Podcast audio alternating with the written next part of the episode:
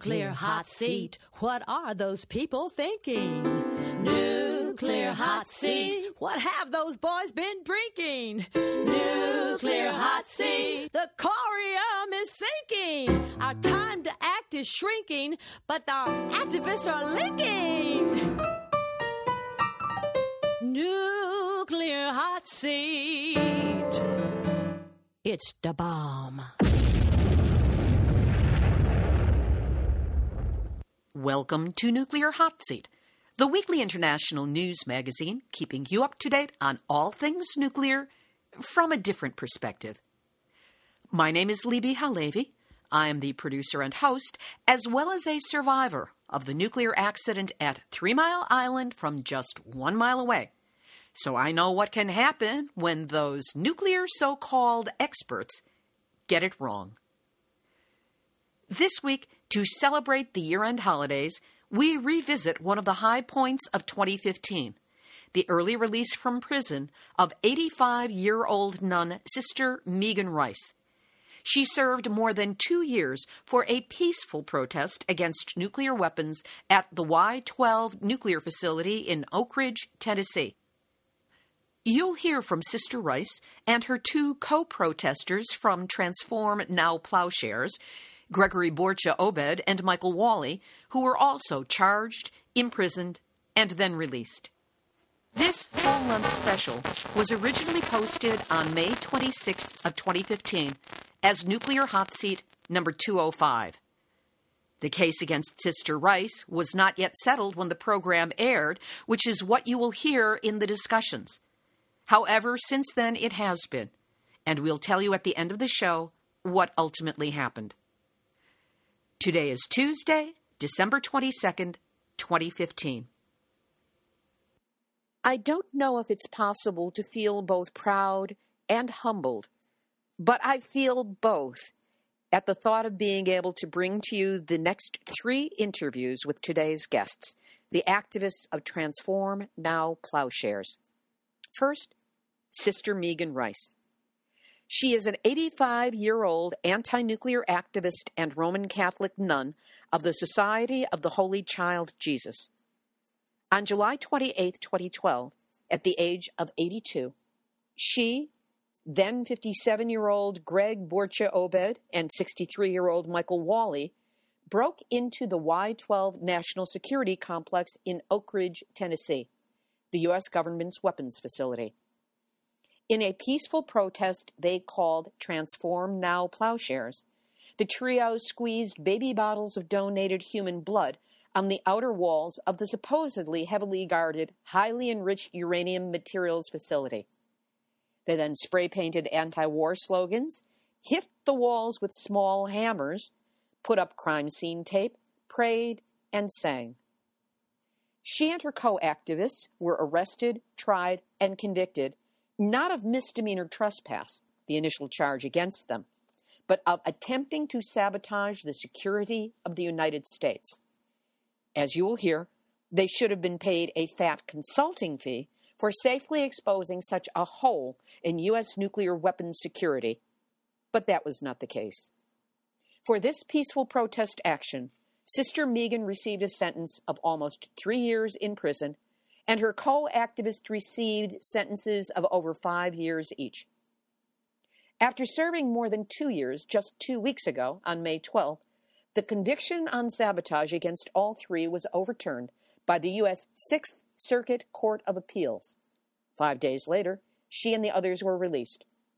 Part of the court ruling read vague platitudes about a facility's crucial role in the national defense are not enough to convict a defendant of sabotage. Amen to that.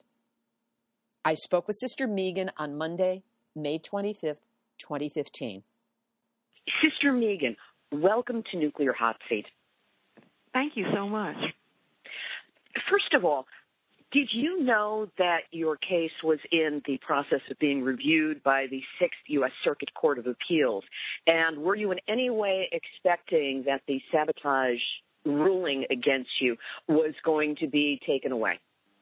I certainly knew it was happening, and I can only say common sense would say that's what would have to happen. So, uh, you know, uh, anything we're always ready for every surprise in this country. And common sense is not necessarily the most common thing we have. So it was great news that was received by people throughout internationally our community. When you learned of the court's decision, what was your reaction? I wasn't all that excited because I really expected that that would happen. I found out at three in the morning. I was listening to the BBC, and it was just a tiny little announcement at, at the end of a six or seven minute uh, summary of the world news, and it just said in a statement that you know the naming us all are are given immediate release. Let's take this back to how the action started. This has been credited or at least been mentioned in connection with something called Transform Now Plowshares. Is that a group? Is that a movement? Tell us a bit about what that is. Since about 1980, starting with Father Dan Berrigan, brother Phil Berrigan, started the Plowshares movement which has done many, many actions, direct actions to expose the illegality and the immorality that we all know in our hearts of, of nuclear weapons. And so each of the actions, I'm not sure of the number in my head, but it's certainly more than 30, but I don't know, has a special name, just like every battleship has a special name. And so the last one, which happened on the 2nd of November 2009 in Kitsap, Bangor Trident Submarine Base, was called Disarm Now. And it came to me that, okay, what's the next step? You know, part of the process, the main process of disarming is not to deplete the planet and stop end all the jobs for people but to transform the whole thing into what we need. So the word transformation just came. So uh, the next step after disarming, on really part of it, is transform now into life enhancing alternatives. How was the determination made that you would target the Y 12 uranium depository at Oak Ridge? That was the research that we were doing, mainly at that point, Greg and I. We were moving from community to community. He lived in Duluth, and so we went east. We had to go east anyway. And we stopped in Kansas City, which was the place where they were making all the non nuclear parts to nuclear weapons uh, for other words, continuing the proliferation of nuclear weapons. They were willing to do something for August 2012, so we didn't need to do anything there. Then we moved on eastward and consulted with the peace movements all along the way in communities that were there. We got up to Maine, even to Bangor. I mean, to um, near Portland, you know, Bath and uh, that was another submarine carrier manufacturing place. And then we moved down, and we realized that the one that hadn't had a good direct action was Oak Ridge. We wanted to have something for 2012, August 6th and August 9th. You know, something around that time to remember 68 years ago. You, Michael, and Greg took several symbolic actions on the site. How did you determine what those actions were and what they would symbolize? It was very easy. I mean, these are the same symbols that have been used, and we've meditated on them and understood them. I started being connected with Jonah House after my mother died in and I was there in 1999 and 2000 when a an action was going on. So I was there to reflect and pray with that community and be instructed by Phil Berrigan and Liz and the people living there. And I understood fully, and the same way with Greg, he was living there. We understood the importance of those symbols of exterminating uh, sacred life. So the sacred symbol of life certainly is blood. and to show that to the workers without having to say anything was very educative and renouncing and denouncing and exposing nuclear weapons or any crime. We're all invited, humanly speaking, we must expose and oppose crimes against humanity. How supportive was your order as you were making these plans and going into this action? When I came back from Africa, I asked where I felt I could, you know, work best in this country. And I had been to the nuclear test site in Nevada 20 years before. This is 2003 and 4 now, really mainly 2004. And I realized that they needed somebody in Nevada. So I was allowed to do community work there and help out with that peace movement for the next six, seven years. But I was then realizing that was nuclear testing and the action at Kitsap Bangor in the state of Washington had made me see was two years later that nothing really had happened. So we were ready to, to make another message. And so I asked to be able to focus just on nuclear weapons for a year. And they were very, very supportive of that. And I, I didn't have to say what I was doing. We are an order with whose charism or whose mission is to meet the wants of the age. And we have been studying what are the wants of the age since we began, encouraged by our founders, Cornelia Connelly, in 1846. So we've been constantly searching to meet the wants of the age. And I could see that this couldn't be a more important want of the age to meet, to try to meet. Let's take this into the action itself. At the point that you were dropped off and you were facing that chain link fence, as you were about to go in, what were your thoughts? What were your feelings? Were you scared? Was this a profound moment? Did you pray beforehand? How did this get started?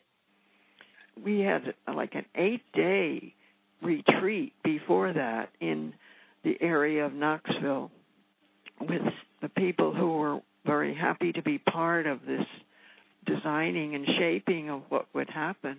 And just the wonderful grace of energy uh, in our shared prayer through the eight days.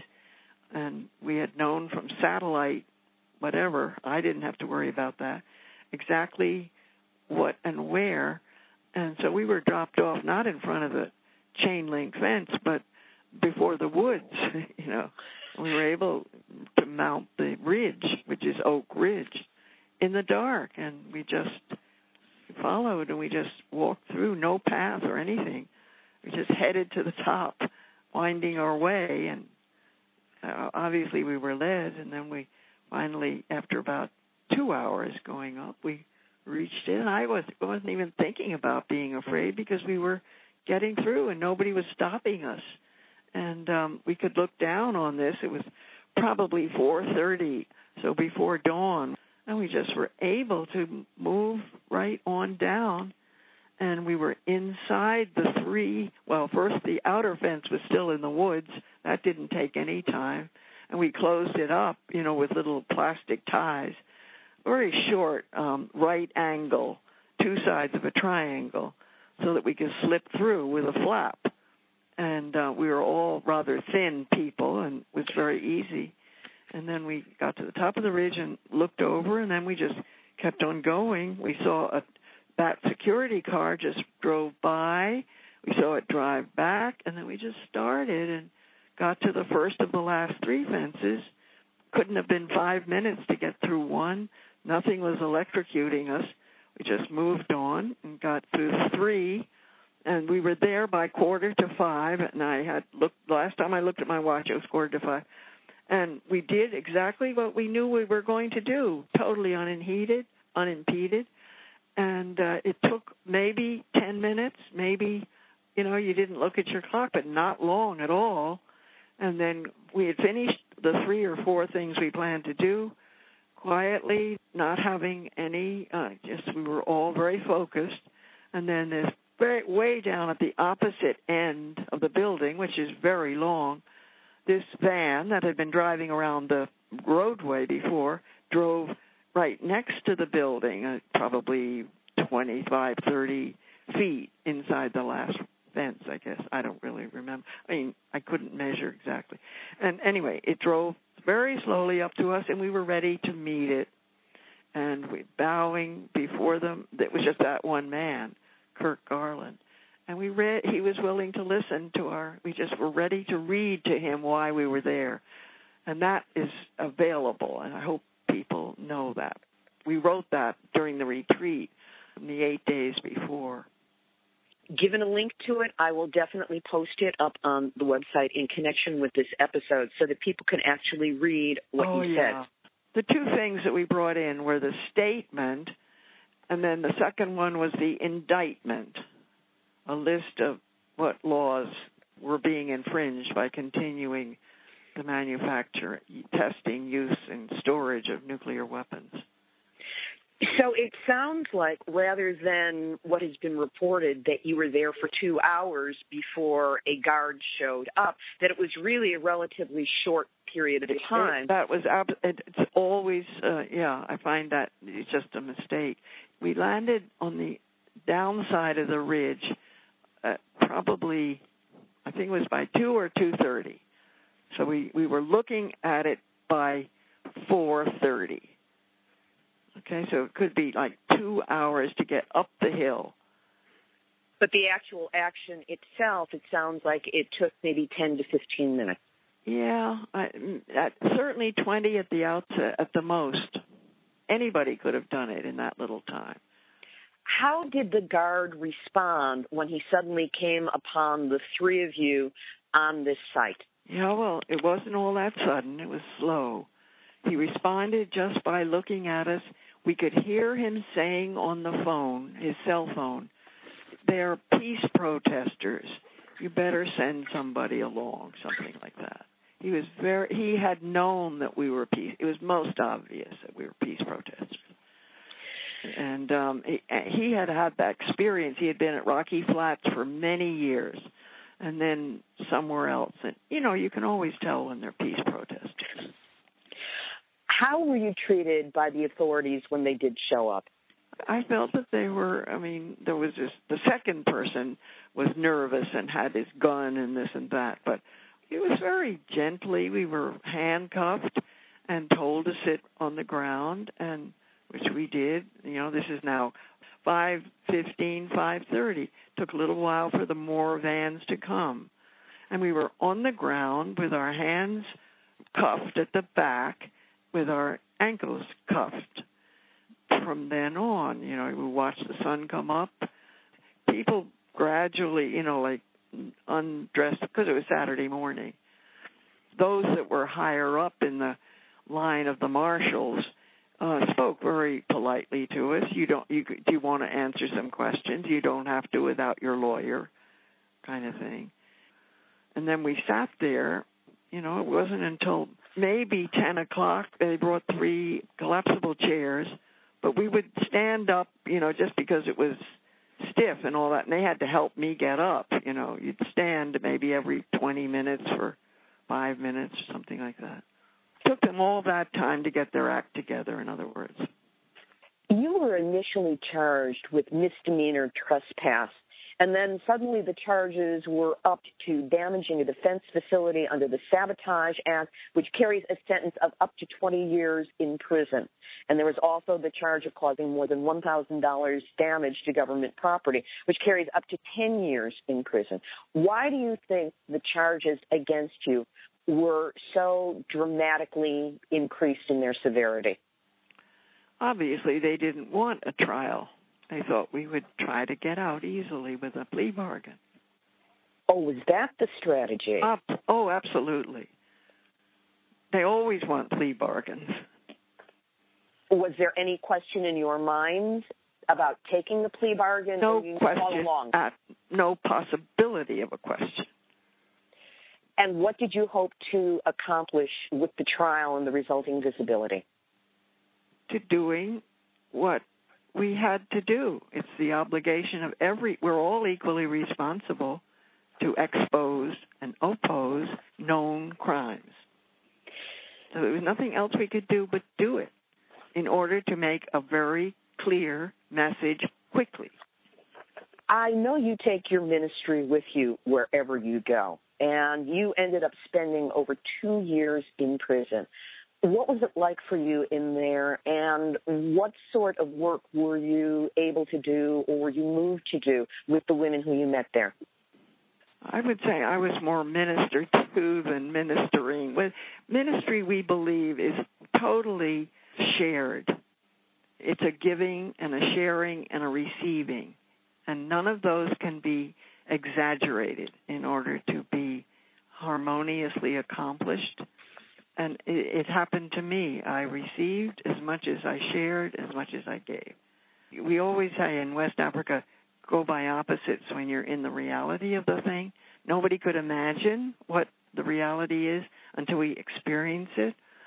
And I have been overawed by amazingly strong and gifted women and um, uh, some compassionate men. There were not many for me to interact with, but some were very respectful and uh, interacting that way. But of course, we I was fellow inmates and I also had a lot of time to interact with the world because I did try to respond in some way to everybody who has written, either by a joint letter, because people need to be honored. I mean, everybody is involved in this, and equally, whether they're writing letters, whether they're sitting at home with their arthritis, or whether they're just, you know, sending the energy through prayer to harmonize and heal the world. And it's just part of that grand scheme of of healing the planet of its wounds and being healed, of course.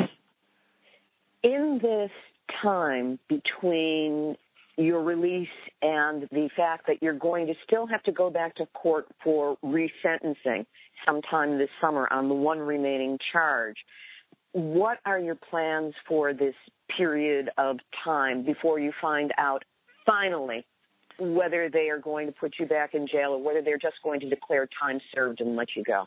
I haven't had time to do any planning. My time has been taken up and programmed by something ever since we were released last Saturday evening at six o'clock. So I just followed the, what was the next call for you know the next day. What what had emerged? I had a remote plan. I knew that I could you know, get a medical checkup immediately and then some recommendations in the same building to see whatever I needed, slight checkups, which were very, very minor. And everything is very mild, and I don't have anything to worry about. You know, it's just very practical things. So I'm just staying nearby and, and doing, accomplishing those things and trying to respond to telephone calls from people like you we haven't even had a chance to talk to each other, Mike and Greg, you know, because Greg was in transit and and there just hasn't been time for me to dial them and nor them to dial me. Were you in contact at all during the time that you were in prison? Not really, really. We were meant to be, but Greg got his paperwork done coming from Leavenworth, but each of the places where I was just didn't respond to it. I definitely had a, we had a right to be in touch with each other, but we couldn't. They never came and told me it's okay to do it. In your mind, where would you like your action to lead? What do you want to happen now? And given that the listeners to Nuclear Hot Seat are international, we have 38 countries that listen to this show on a monthly basis. Mm. What can we do to support you in where you want this to go next? I don't think that I'm seeking support for me. There's only one thing to do, and that is anybody who is available and free and carrying on with what they're all doing to expose and oppose nuclear weapons of mass destruction. And and I see that people have each has their own gifts of creativity, their own style of doing it, and I totally honor. I'm going to say you, and I'm speaking to all the people that you're in network with, and thank you, and just carry on and continue to see how we can make this message, you know, more, you know, and just react to the uh, denial of the Non-Proliferation Treaty Conference, uh, you know, the review that just ended on Friday, and let's support uh, the ray of hope there. The, the countries that are just getting out of that thing because they failed. New York Times doesn't even mention what was happening at the UN for the last month. So we all need to get in touch with the people who are involved in these international treaties and what can we do? How can we speak out? Because we are the majority, we're not the minority. Sister Megan Rice, you are one of my heroes. I am honored to be speaking with you. I support you, and if there's anything I can do to help you in the future, please do not hesitate to let me know. You're doing it, dearie. You're on it. So we it is a mutually assured um, admiration society. Should we say that? Thank you so much for that. Sister Megan Rice, you are a hero to so many of us, and I am deeply honored that we've been able to spend this time together on Nuclear Hot Seat. Bless you, dearie, and uh, divert to the to what you're doing. You're doing a great job, and thank you. Sister Megan Rice. We'll continue with the Transform Now Plowshares special in just a moment. But first, Nuclear Hot Seat relies on your donations to help keep us going and growing. My gratitude to those of you who donate when, how often, and as much as you can. As we come to the end of this year, please keep us in mind for your annual giving. You can make a single end of year gift or set up a small recurring payment. Buy us the equivalent of a cup of Starbucks a month. Maybe add in a little nosh. Either way, you will be supporting the work of this show in helping you understand the nuclear issues and not be so alone with your awareness. So help us keep doing this work. We make it easy for you. Just go to nuclearhotseat.com and click on the big red donate button.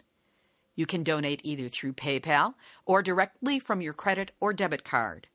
And if you prefer to not donate online, email info at nuclearhotseat.com for a snail mail address where you can send your donation the old fashioned way. Whatever you can do to help us in the coming year, many thanks. And now, back to Nuclear Hot Seats Transform Now Plowshares Special. I next spoke with Greg Boertje-Obed, another of the three Transform Plowshares activists who took part in the Y 12 action. Greg is an Army veteran who lived at a Catholic worker house in Minnesota and was 57 years old in 2012 when the action took place. Last Monday, May 18, was his 60th birthday and second day out of prison. Did you know that the Sixth U.S. Court of Appeals was going to be reviewing your case? And was there any anticipation at all that the sabotage conviction was going to be overturned and that you were going to be released at this time? Well, the lawyers had sent us the oral arguments, and they had written that they were cautiously optimistic. When they had the oral arguments, some of the judges asked questions hard questions of the prosecutor, especially, but questions that showed they understood our issues, and say that they were optimistic that we might get a favorable ruling. And then we waited like eight, nine weeks, and then the ruling came, but the lawyers were still saying it could be a couple of months because the prosecution could appeal it. And then they said, you know, we we're putting in the motion for immediate release, but the prosecution might oppose it. They had until noon on Monday. It turned out the prosecution did not oppose it. The ruling came on Friday, which I didn't hear about, and then a guard came and said, Come with me on Saturday afternoon. that was a big surprise. So you didn't know that you were about to be released when you were about to be released? No, I didn't get any indication. They stopped me from getting my emails. They they do that sometimes. They prevent you from getting your outside information. Was there any reason for that that they gave, or they don't have to? No, justify no, I. I I never spoke to them about it, but that that just seems to be their pattern. A friend of mine got an email saying that I had gotten immediate release, but I didn't really believe it because I wasn't released and nobody was telling me anything. They didn't block his emails, but they they blocked my email. While you were in prison, were you able to be in touch with Sister Megan and Michael Walli? According to the law, we should have been able to, but the prison authorities always said they're working on it. They're, they're working on getting permission. And so after 14 months, I didn't have a lot of faith in what they were saying. They never gave permission for us to communicate. Even though the law says if you're on appeal and your co-defendants, you should be allowed to communicate. Going back into the action that started everything, when and how did you and Sister Rice and Michael Walli come together, and how did it evolve that you did this Transform Now Plowshare action? Well, Megan was the um, initial spur. She uh, had attended the trial for the Disarm Now plowshares, and she felt very moved by the expert witnesses and the testimony of the defendants, and she felt she should do such a thing. And she ended up calling me, and then we collaborated for a while. We discerned, we prayed, and then we kind of like contacted other people, and Michael was interested. He just heard about it, and he contacted us. And how did the three of you know each other? Was there prior connection? Were you part of some community together? Oh, yes. Megan and I lived together in community in Baltimore, maybe for a year, and Michael lived in a nearby community in Washington, D.C., and I've known Michael for mm, like 20 years, maybe, and we did a plowshares action together before this one.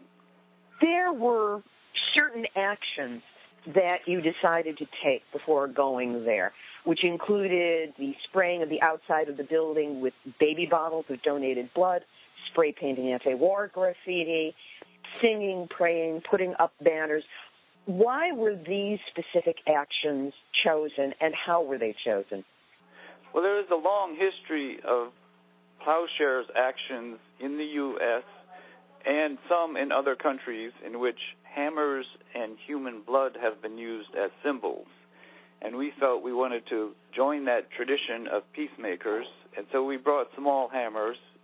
We didn't hammer on weapon parts like other plowshares actions. We hammered on the wall. That's a symbol of fulfilling the, a prophecy in Isaiah that in the latter days people will learn God's ways and beat their swords into plowshares. And that's where the hammer comes in. Uh, we hammered a little bit on the wall in a symbolic act, and it symbolized our hope of the crumbling of the nuclear weapon infrastructure. And the blood, we poured the blood on the walls as a symbol of what the weapons actually have been doing when we make them, because many people die from just the uranium mining and the producing of the weapons and then the testing of the weapons. Rosalie Bertell estimated that 10 million people have died just from the making of the weapons. And so it was a symbolic act to say we are against this killing, this potential mass murder of the planet, and we're willing to give our blood to prevent more bloodshed.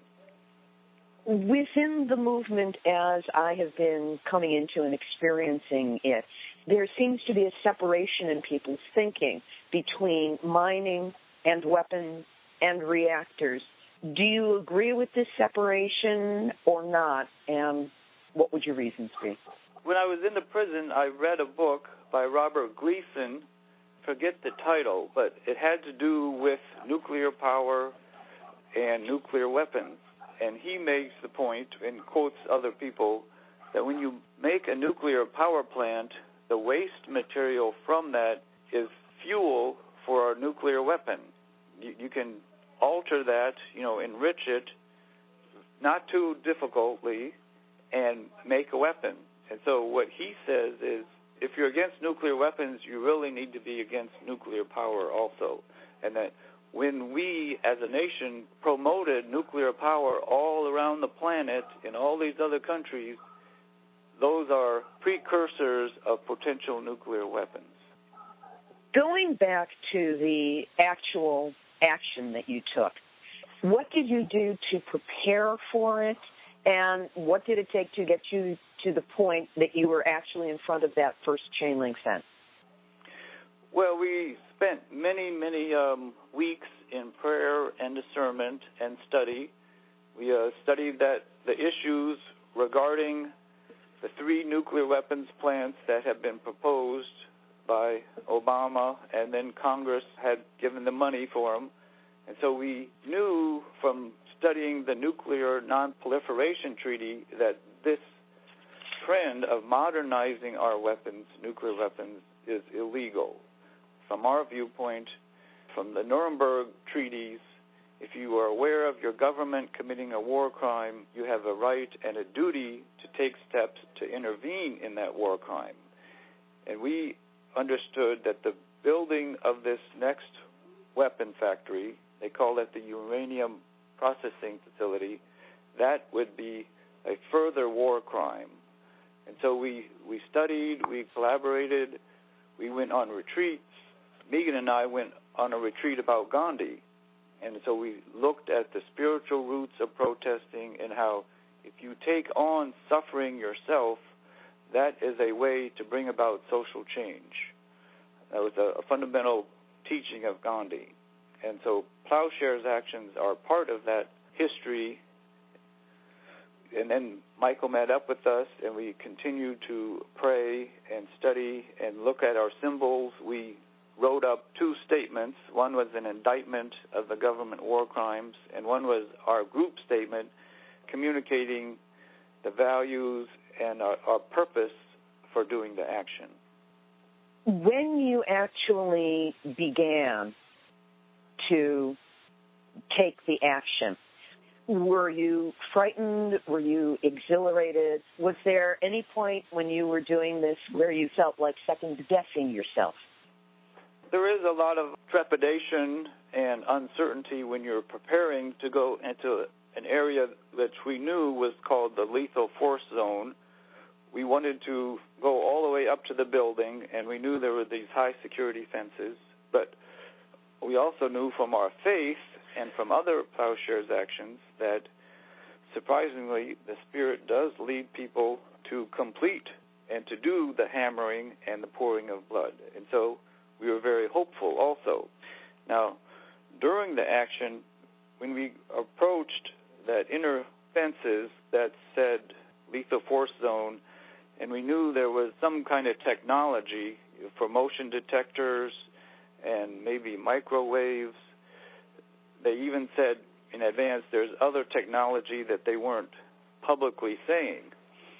So when we, when I approached that with Megan and Michael, uh, the thought did come to me, we're not going to make it.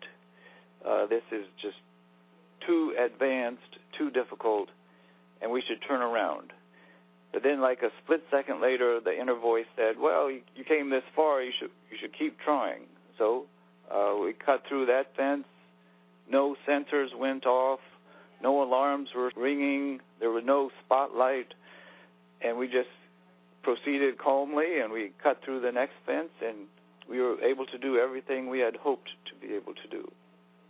How long were you actually at the site before the guard showed up, and what were you doing when he did appear? Well, it is a big facility, and there's a long ways over the woods and all. So we, we cut through the first fence, and then it was maybe an hour or more, but there's not sensors by the first fence. There's not even barbed wire. But once we cut through those last three fences, it might have been 10 or 15 minutes when we get through the last fence to when the guard came. And then we had poured the blood, we had spray painted, we had put up the this is a crime scene tape, and we had put out the other symbols of the bread and our leaflets and the books that we brought.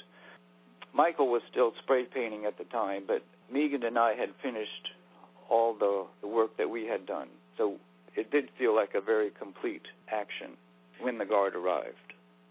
How did the guard respond to you? And did you feel in any way in danger when he did find you? The first guard was very professional, we felt. He was calm, he was rational, he spoke to us, we spoke to him. He understood we were protesters. We said we were here, we were led by God. We gave him our statement. We read our statement to him. We sang songs. Uh, this little light of mine is one that I recall. And he was not a threat. He was not uh, hurtful or harmful to us. Were there other guards who came to back him up, and did the situation change then? Yes.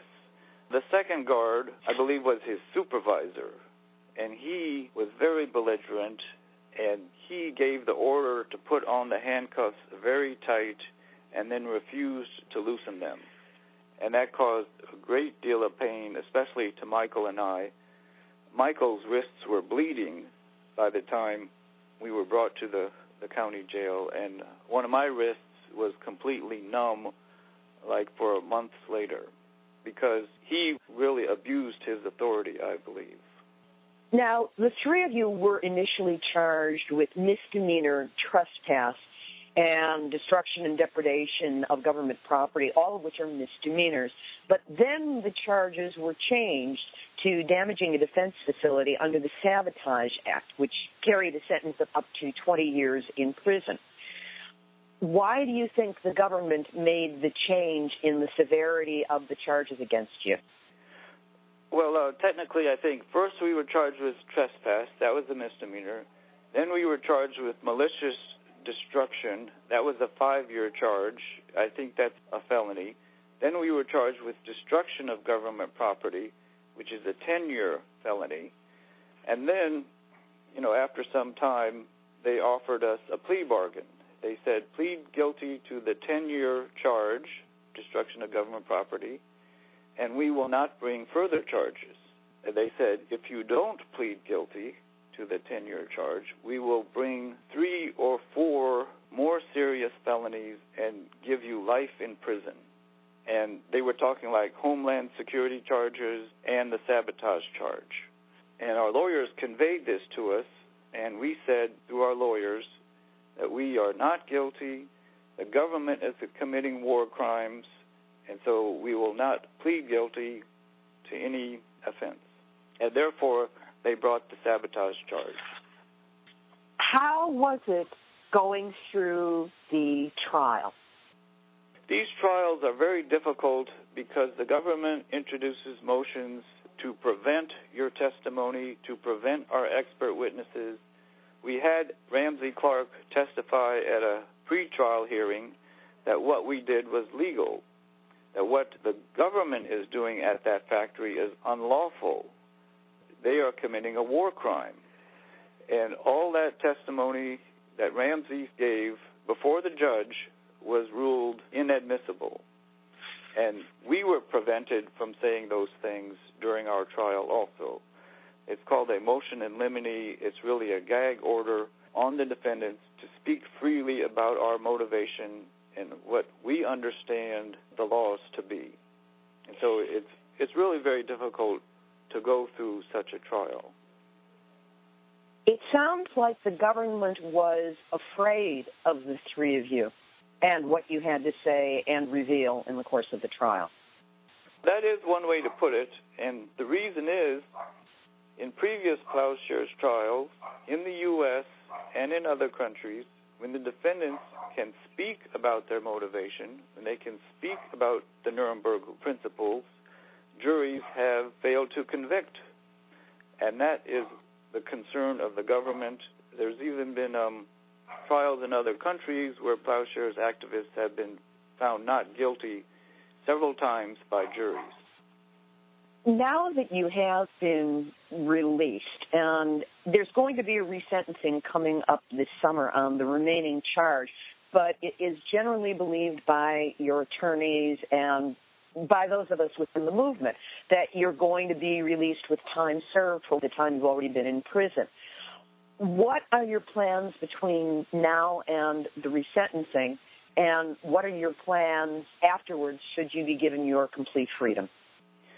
Well, I think we should back up one more step.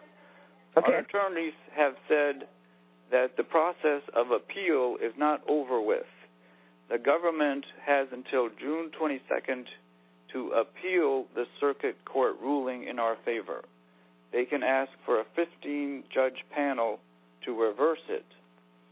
And some of the attorneys say it's likely that the government will appeal it, but then it's uncertain what the full panel will do. We're hoping that they would agree with the two to one decision. But that's still up in the air. So we're not like ready for resentencing yet. It could be quite some time if the government appeals and the circuit court wants to review it again. Moving forward, is there any plan for the three of you to write a book or have a book written about this or in some other way continue this message whether you do continue in prison or not? Maybe you haven't heard, but there are two books underway right now by uh, professional writers. One is by Eric Schlosser, who wrote an article for the New Yorker about our action and about Plowshare's action. He is expanding that article and making some corrections and hopes to have it published by August 6th, the last time I heard. Uh, he was going to call it Gods of Metal. Maybe that will get delayed because of the appeal, but that was the last word I had from him. And then Dan Zak, the Washington Post reporter, is working on a much longer and much more detailed book about our this particular action. If you would have any lasting impact from this dramatic action, this self sacrificing action that the three of you have taken, what would that be? Well, we hope that um, all around the world, people will begin to stand up and speak out and oppose this modernization of the nuclear weapons and the continued proliferation to other countries, and that this will be a sign for peace activists and you know for ordinary people that the forces of violence do not always win there is a stronger force with nonviolent and with taking nonviolent action, which can break through sometimes, and we hope like be a beacon to give encouragement to people. And if there's anything that the international listenership of Nuclear Hot Seat can do to support you moving forward, what would you ask of us? All around the world, people can take actions where they are. They, they can well, they, many people around the world did write to us and encourage us, but my understanding is with this non-proliferation conference that just occurred, there is a movement to try to like have a gra- grassroots swelling against nuclear weapons, and many like non-nuclear power states are taking the lead in this. They are saying the nuclear weapon states must disarm. We signed the treaty. Other people signed treaties saying that they wouldn't develop weapons if the nuclear power states disarmed. And so we encourage everyone to be a part of that movement, to speak out, to act out, to say now is the time to stop building the weapons and to to get rid of them. That's the ICAN program, and we have covered that on Nuclear Hot Seat as well. Greg, is there anything left that you would like to say that we haven't had a chance to cover? Well, I'm just very uh, like to express great gratitude for all the people who are working against nuclear weapons. Many, you know, thousands of people wrote to us with their support. 16,000, I think, signed a petition or sent cards and letters to the judge and I also like to thank our attorneys for all their great and intense work on our behalf. And thank you for your role in this also of communicating the need for disarmament. That was Transform Now Plowshares activist Greg Boertje-Obed. The third peace activist who took part in the action and was also sentenced to over five years in jail is 66 year old Michael Walli. Michael is a two tour Vietnam veteran who lived at the Dorothy Day Catholic Worker House in Washington, D.C. until his arrest. I interviewed Michael, but unfortunately, technical difficulties rendered the vast majority of our talk unusable. I was, however, able to salvage a brief portion of his comments on the planning for and execution of the Y 12 protest. Here it is. It was the product of, of, prayer. It was the product of discernment. A lot of the, the choices that we made communally, we all agreed on all the basics of the action. We prayerfully prepared the action for months in advance. We were all people of faith. Global demilitarization is a realistic goal and worthy goal for all of us to yearn for and aspire for and labor for. A lot of the things that we did in the course of this particular plowshare action had been done in previous plowshares action. Blood pourings have been done uh, in many of the plowshares action. Basically, all of our plans, the essential um, elements of our plans were uh, all accomplished. We got to the very building that we had planned on getting to. We we poured the blood we did intended on pouring. We had the uh, crime scene tape uh, put where we wanted it. We uh, had time to accomplish the, the, the missionary effort that we had mutually agreed upon to uh, accomplish when we got to the building. We all, all three of us regarded it as a, a miracle. Transform Now Plowshares activist Michael Walli. The statement and indictment referred to in these interviews and drawn up by these three brave activists were read at the Y12 site and are available on their website, transformplowshares.wordpress.com slash about. To make it simple, I'll have a link up on the website under this episode, number 235. The final chapter in this story took place on Tuesday, September 15, 2015. That's when U.S. District Court Judge Amul Thapar placed the activists on two years of unsupervised release. During that time, the activists are free to go anywhere they like as long as it's not onto the grounds of any nuclear facilities, which are prohibited. During this hearing, the activists asked the judge to reduce the amount of restitution they were ordered to pay for the damage at Y12, nearly $53,000. Unfortunately, he denied that request. This is what Nuclear Hot Seat does brings you the anti nuclear news that either you won't get anywhere else or you're going to have to piece together from a lot of different sources. So, if what you hear on the show makes you laugh, think, helps you understand the nuclear issues, and not be so alone with your awareness. Help us keep it going. Donations are the only way we get to meet the bills, so if you would care to help out, please go to nuclearhotseat.com and click on the big red donate button. My gratitude to those of you who do donate, some of you a small amount on a monthly basis, and know that whatever is offered is considered energy and support and help, and I am grateful to all of you. Here's today's final thought. Interviewing Sister Megan Rice this week, I remembered something that I thought about back in the earliest post Fukushima days. Now, before I start, full disclosure I do not consider myself a Christian. I was born Jewish, and I figure that any religion that was good enough for Jesus is good enough for me. So I do not believe in a literal devil. However, if one considers the concept of the devil, what images come up? Hellfire, eternal damnation, misery without end. And I've often thought that it is a perfect description of nuclear. Hellfire? Consider the blast of an atomic bomb, or the hot, unholy hell of a nuclear reactor's chain reaction. Eternal damnation?